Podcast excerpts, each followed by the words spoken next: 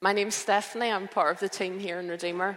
Um, it is my privilege to speak to the last letter of the seven letters to the churches in Revelation. We've been in this series now for seven weeks, obviously, and um, I am speaking to the, the last letter to the church at Laodicea. Um, my husband reminds me to take a few breaths at the beginning to slow me down, so I'm going to do that because he says sometimes I get all hyper. So I'm going to breathe. Okay. I've put up as my first slide let him who has an ear, let him hear what the Spirit is saying to the churches. And that is repeated to every church in the seven letters that we've been reading. Um, and so I want to start with that and pray that this morning that each of you will have an ear to hear what the Spirit is saying to you, and that what is of me will fall away and be irrelevant, and what He is saying will land and live with you this week as, a, as we reflect and think about this morning. DA summed up last week the big idea of Revelation is this stunning and beautiful visual portrayal of Jesus and his kingdom. It's understood best as the climax of prophecy throughout the Bible. It's interpreting Jesus in the light of the Old Testament, and it also reminds us to interpret the Old Testament in the light of Jesus. For those of you who haven't read Brian Zahnd's wonderful book, Sinners in the Hands of a Loving God, that is his theme. If you want to think about the works and the, the rules and the regulations of the Old Testament, only understand them in the light of a graceful and merciful Jesus. So always interpret things through him. And so when we read, be very mindful of, of the beauty and the grace filled life of a merciful Jesus, the truly, truly beautiful one. This book, Revelation, gives us a fresh envisioning of the future, drawn from a prophetic tradition. These letters are written to help us live under the empire that we find ourselves in, whilst we wait for everything to be made new just what we've been talking about this morning. He will make all things new. There's a body of thinking, a lot of commentators, and they say that each letter speaks to an age since time began, and that we're now in the last stage, and therefore we should read Revelation as a Laodicean. And, and, and that's an interesting idea and that's, I think, where it ends. For me, this mantra, let him who has an ear, let him hear what the Spirit is saying to the churches. That means that there's messages throughout all of these letters that are pertinent to us. And I believe that although some people say the West is like the Church of Laodicea, I wonder about that. I think we can find truth in all of the letters that is pertinent to us in this age, as we've talked about throughout this series. Peterson reminds us look and find out what your unholy spirit is, and then address it and find a way. So today I want to consider life in Laodicea and the church that this letter was actually written to. And I want to propose what I think is a theme throughout the letter that was a spiritual illness that I sense we have much to learn from. I sense that we suffer from the same spiritual illness that was found in this letter. As I prepared for this preach, I was really drawn to this promise in 1 Thessalonians chapter 4. And it just, it kind of undid me. Um, God hasn't invited us into a disorderly, unkempt life, but into something holy and beautiful. As beautiful on the inside as it is on the outside. And I don't know about you, but in the summertime we tend to slow down, we tend to relax a little bit, and sometimes what that evokes in us is a feeling of absolute exhaustion or perhaps absolute fear of what the next season is going to bring. And I don't know if that resonates for any of you, but maybe it's just me. But over the summer, I've started to think, oh, we're all starting again. And I think this letter speaks to me, and I imagine it will speak to many of us. I have a friend in England who sends very funny cards, and um, I don't know if what's the one before. Maybe we'll try to see if you can see the painting. Can you see Jesus standing at the door? So that's Jesus at the door. It's an image that's talked about in this letter. And it's used a lot for evangelism. He's standing at the door and he's knocking. Are you going to let him in? And, and that's, um, we'll come to that in the passage. But Claire, my friend, sent me a letter, and it's this image in the front. And it says on the front, Jesus is coming, and inside, look busy. That was a joke. Look busy. But you see, some of you might think that's a terribly irreverent card. But I actually think we've imbibed that belief that to be a follower of Jesus, we have to look busy. We have to buy into success, busyness, productivity, things, stuff, image, all of it, and it's rubbish. It's nonsense. Jesus calls into us to a simple, unhurried life of deep connection with Him. Deep connection with Him, which starts, begins, and ends here. And that is what I want to remind us of this morning. I'm concerned that I have bought into the culture of busyness and productivity, somehow thinking that my performance and my busyness and my productivity is the hallmark of a follower of Jesus. And this letter reminds me that I've got that wrong. Here is a promise of Jesus in Matthew, and I'm going to bring, I want us to come to it at the end because it resonated so deeply with me as I, I thought about this letter. Are you tired, worn out, burned out in religion? Come to me, get away with me, and you'll recover your life. I'll show you how to take a real rest. Walk with me, work with me, watch how I do it. Learn my unforced rhythms of grace. I won't lay anything heavy or ill fitting on you. Keep company with me, and you will learn to live lightly and freely. And so, as we read this letter this morning and we think about it, let's hold these promises as the antidote to the life described in this letter and the warnings therein, and let's see what resonates. And for those of you this morning, I want to speak to you who are burnt out and weary on religion who are exhausted and who are wondering what's it all about. And I perhaps would suggest that we've bought into the wrong idea, and I use the word bought very carefully and intentionally. That this was not the call of your life. This is not the call of your life. The call of your life is to live in communion with the beautiful one. Okay, I want to talk about Laodicea and life there um, because I think it offers us some very helpful understandings of um, who Jesus was writing to and perhaps some of the images and metaphors he used. Um, I was talking to my daughter on Friday and she asked me what letter we were on, and I said Laodicea. And she went, Ooh, lukewarm, spit out of the mouth. Great. and I thought, Yes, but there's more. There's so much more. But I've rarely heard teaching. I, I, realized over the course of my life that the only part I know about the letter of Laodicea is you're lukewarm and I'm going to spit you out of my life, out of my mouth. And I remember as a teenager and in my 20s thinking, Am I lukewarm? Am I hot? Am I cold? Am I lukewarm? Am I about to be spat out? And it almost became a thing that I, I, I bought into, that I worried that I was not hot or cold. And I want to maybe invite us to think that this was simply a metaphor that would have meant a lot to the Laodiceans because of their city. And that maybe we've used it to get into this idea that we have to be busy and productive and, and all of that, when actually that's not the call of Jesus.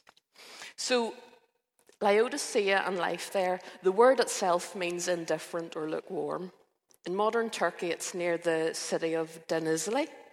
It's 17 kilometres west of Colossae and about 10 kilometres south of Hierapolis.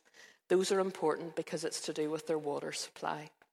The church there was uh, set up by Epaphras, who was a disciple of Paul, and he also set up the church at Colossae. He established it. And so in Colossians chapter 4, in the letter to them, Paul, uh, Paul says, Read this letter to the church of Laodicea. And, and likewise, he says to them, and you in Colossae, read the letter to Laodicea. So these churches were very, very carefully linked. What was the city known for? It was a very wealthy community. It was right on the trade route. They did very well for themselves. They did so well that they minted their own coins. They didn't use the, the money of the empire, they had their own money. They were very flourishing and commercially successful. And in AD 60, there was an earthquake that flattened the whole of the city. And it was in the time of Nero, and the state offered to rebuild the city. And the Laodiceans were so proud and so successful and so wealthy, they said, No, we don't want your money. We're going to rebuild ourselves. They were so wealthy they didn't need to take from the state. So it was a city that was known for its wealth and its banking. The other thing it was known for was there was a very particular sheep that, uh, that um, kind of flourished in that area, and it produced black wool. And so there was a wool that was only from this area in Laodicea, and very beautiful black clothes. I'm wearing black today, amazing. Uh, very beautiful black clothes were made, and if you were a wealthy Laodicean, you reminded everyone of your wealth by purely wearing black. Interesting when we read the thing. They were also famous for their medical school. Their school of ophthalmology was worldwide known. There, it was on the corner of an area called Phrygia, and there was a powder there that was used to create an eye salve. And that eye salve was shipped all over the ancient world to deal with blindness. It's all very interesting. You're nodding. Good, Ruth. I'm enjoying that nod. That's good. So, this was, this was what they were known for their black wool, their eye salve, and the fact that they were wealthy and very, very independent. The weakness with the city was it had no water supply of its own.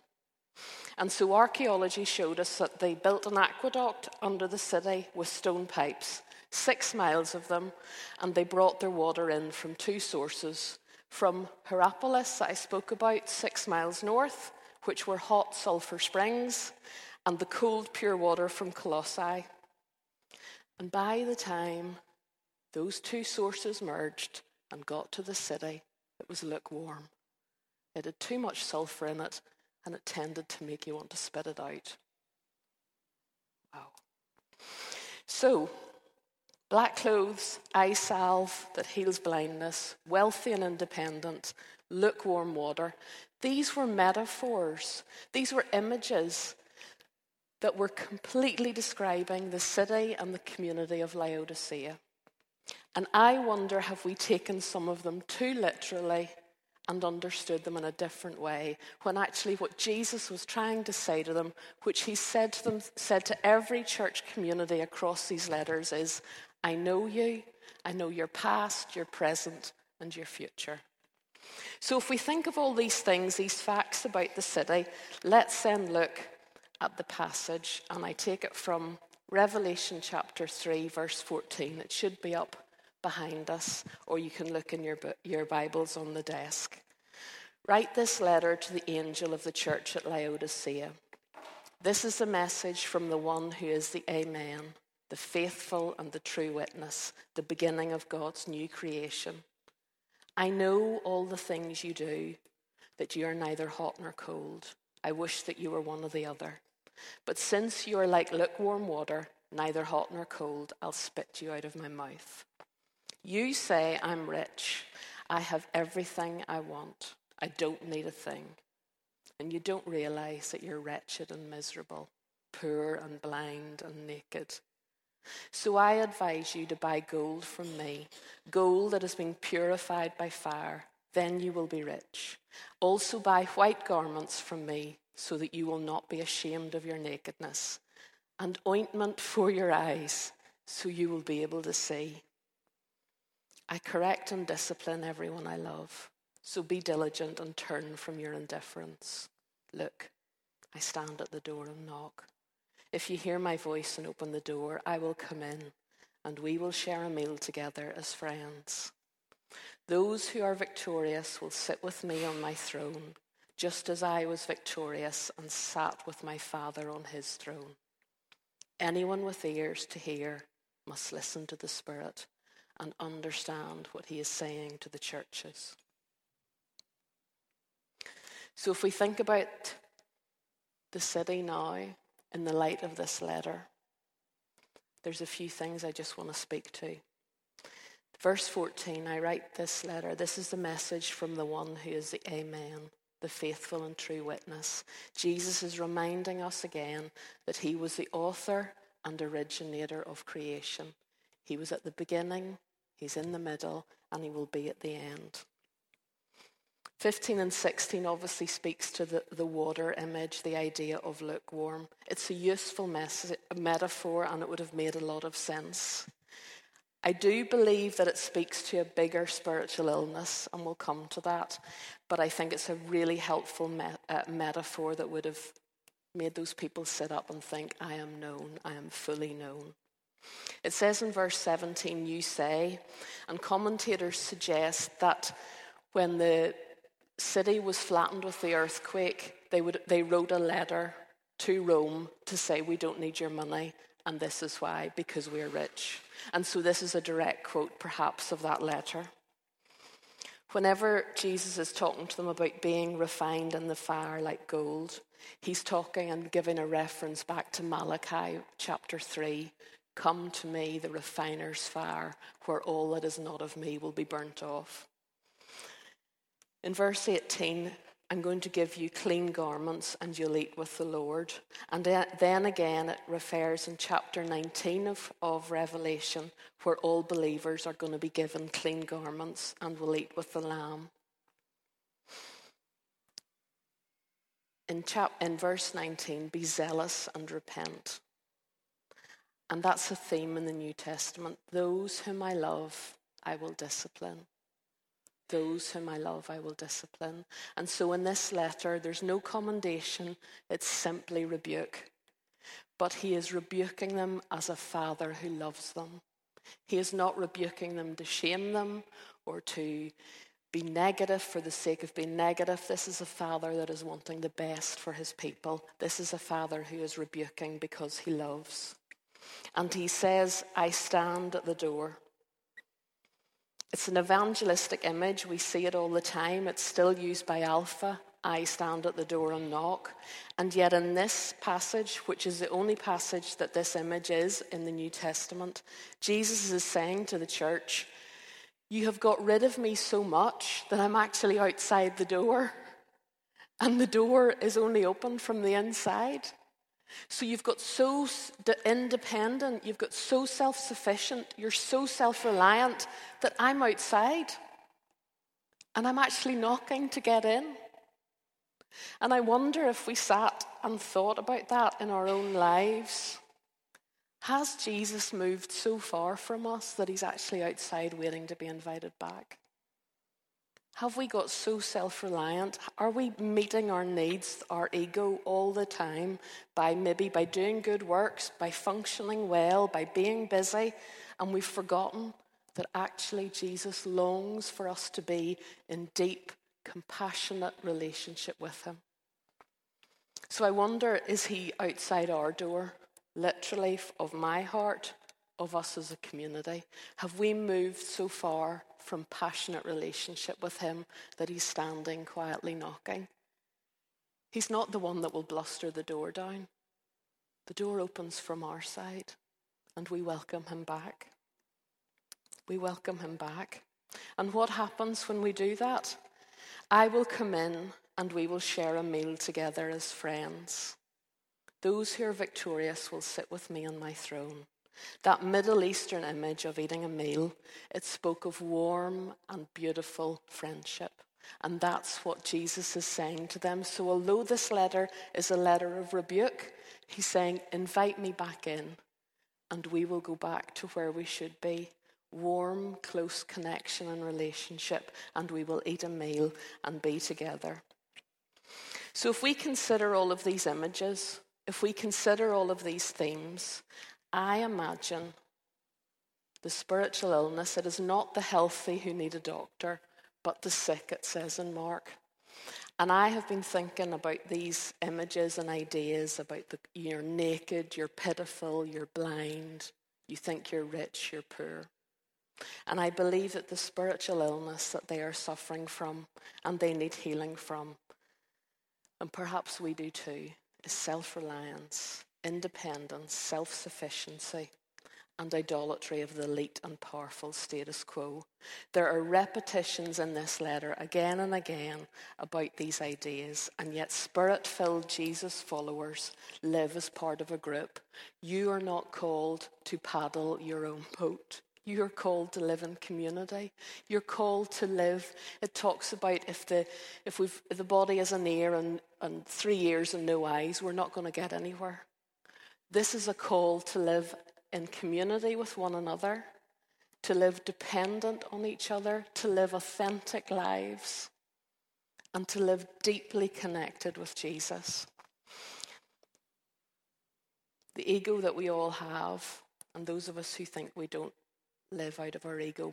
We're perhaps slightly delusional. We all live out of our ego. But very often we meet our needs of our identity and how we feel about ourselves through performance. And we isolate ourselves. And as Christians, we can do that. As the followers of Jesus, we can isolate ourselves from each other. But more importantly, we isolate ourselves from the source of all, which is Jesus. And so Jesus is saying to them, Come back, let me back in, let me back in. Come and buy gold from me, come and buy my clothes, come and buy my salve. You've lost sight of me, my authority, and also your dependence on me. And if we think about that Redeemer this morning, and we think about that idea that perhaps we've moved so far and we need to go back. I want to take us back to that beautiful Matthew passage, which I'm going to have to find. Matthew again, chapter 11. I wonder if we really were honest with ourselves, and, and authentic living only starts with being honest with yourself, first of all. Are you tired, worn out, burned out in religion? Come to me. Get away with me and you'll recover your life. I'll show you how to take a real rest. Walk with me, work with me, watch how I do it. Learn the unforced rhythms of grace. I won't lay anything heavy or ill fitting on you. Keep company with me, and you will learn to live freely and lightly. That, I believe, is the call of this letter. That, I believe, is where we are to go as a, as a individuals and as a community in this next period. I believe the call on us is to go back to utter dependence on Jesus. Utter dependence on Jesus. To work on our relationships with ourselves, with one another, but primarily with Him. To invest in that, to give it time. And I believe that if we do that and move as far as we can away from self reliance and independence, we don't need to worry about lukewarm or otherwise. Because our passion, our heart will be so on fire with love for a beautiful one that nothing else will matter. Nothing else will matter. I was thinking this week about my dad, um, our children's papa, and he is a retired Presbyterian minister. He's 85. And he grew up um, in pretty tough circumstances. He was one of eight, five boys and three girls. And um, three of the five boys became Presbyterian ministers. So that's quite a, an inheritance there. And they devoted themselves to teaching and pastoring in church all of their lives. And my granny Clark was quite a tough lady. She had a tough life and she was a tough enough lady. And uh, dad left school when he was 12. That's what happened 60 years ago in a family that didn't have money. He left school at 12, he started to work, and then slowly he went back to university and, and studied Greek was his thing. He did a degree in Greek, who knew? And, um, and then divinity. But when I talked to him about what was his inspiration, he said to me, I love to read, I love to think, I love to teach. And my inspiration was always my mum, because my mum didn't read and didn't have time and had no money or no access. So I felt that on a Sunday, my job was to teach and give women like my mum, and men obviously, but give them loads to go home and think about because they didn't get the chance to do it for themselves. And so it makes me smile to think that quite a simple, uneducated woman inspired him in such a way to devote his life to following God and doing what he felt was the right thing. And I'm in no way criticizing him. Uh, uh he's one of the, the most major influences in my life. But there's a risk in that idea that if you come to church, if you come to a gathering on a Sunday, you just come as a consumer and someone at the front hands you everything that you need to think about and know. Or the worship takes you to a place that you don't know how to get to for yourself Monday to Saturday. And so you come as a consumer into this building and you want everything downloaded to you because you don't do it for yourself. And whilst I've the utmost admiration for his, his passion and, and his fervour and, and what he feels dro- drove him, I want to remind us that if we just come here to the gathering as consumers to be fed, to be looked after, to be taken to places we don't go, we're missing the point of living as the children of the King. Because actually, what's said by me and everyone else, the worship is not the thing. This is the thing. This is the thing. Coming to be reminded every week of the blood and the body of Christ that was given for us. And so I want to invite us now as we come to the table to perhaps come in a slightly different way this week because sometimes I wonder do we minimize the beauty and the value of it because we do it every week? And so I want us to think about it this morning and come and think to ourselves I am going to come as a dependent child. I am going to let go of my self sufficiency. I'm going to let go of my arrogance. I'm going to let go of all the things that go on in my head. And I'm going to come as a vulnerable child and eat this beautiful meal that has been provided by, for me by the most beautiful one. I want to read in the message. Hope I can find. Yes, I have it here. This is the night before the cross. After sunset, he and the twelve were sitting round. And then he tells them what's going to happen. During the meal, Jesus took and blessed the bread. He broke it and he gave it to his disciples. Take, eat. This is my body. Taking the cup and thanking God, he gave it to them. Drink this, all of you. This is my blood. This is my blood God's new covenant poured out for many people for the forgiveness, for the forgiveness of sins. I'll not be drinking wine from this cup again until that new day, that new day comes when I will drink with you in the new kingdom and the new heaven. That is our promise, Redeemer. That is what is ahead for us. And these letters have taught us how to live well whilst we wait for the new kingdom, whilst we wait for everything to be made new. And so this morning, I'd like us to take our time and spend time at the table. Can I invite the band? I want us to think about moving away from self reliance and going back to utter, utter dependence on Jesus. So let's stand, Redeemer. Let's stand.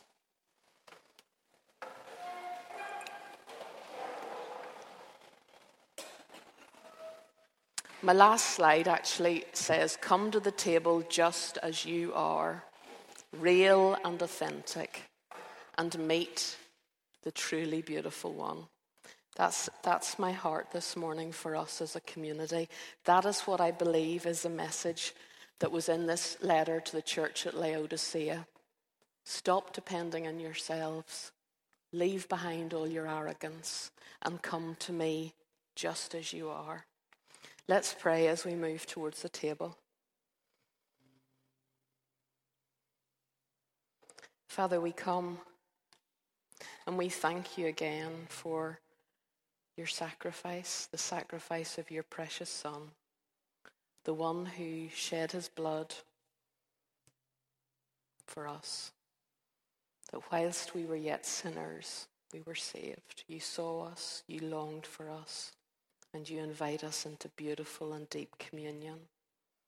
And so, Father, we repent of all the ways, all the myriad of ways that we rely on ourselves.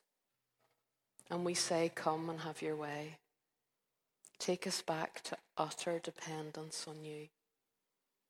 Take us back to living free and in those rhythms of grace that you have called us to. Because in you is found freedom. In you is found wholeness. In you is found healing and restoration for our weary, tired souls. And so we give you our yes this morning. And we say thank you. Come and have your way amongst us. Amen.